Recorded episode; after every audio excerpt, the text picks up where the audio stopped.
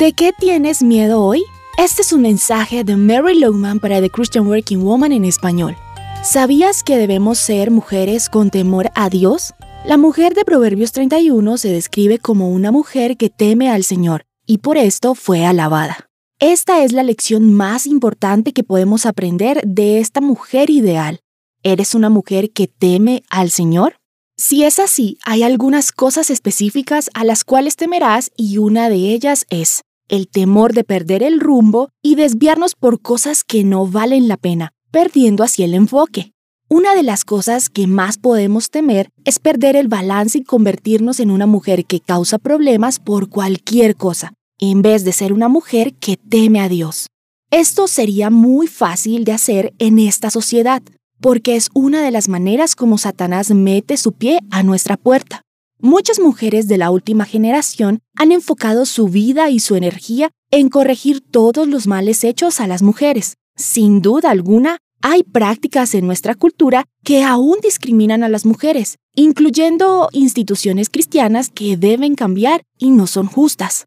Es posible que tengamos algunas oportunidades para provocar esos cambios tan necesarios, y son importantes, pero en un lugar y un momento debido.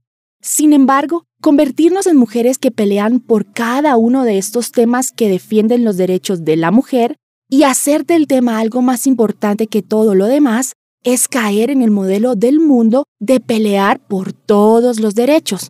Pero necesitamos recordarnos cada momento que la única manera como podemos ayudar es mostrando a Jesús, quien puede librarnos de los pecados y darnos paz. Así una mujer será verdaderamente libre.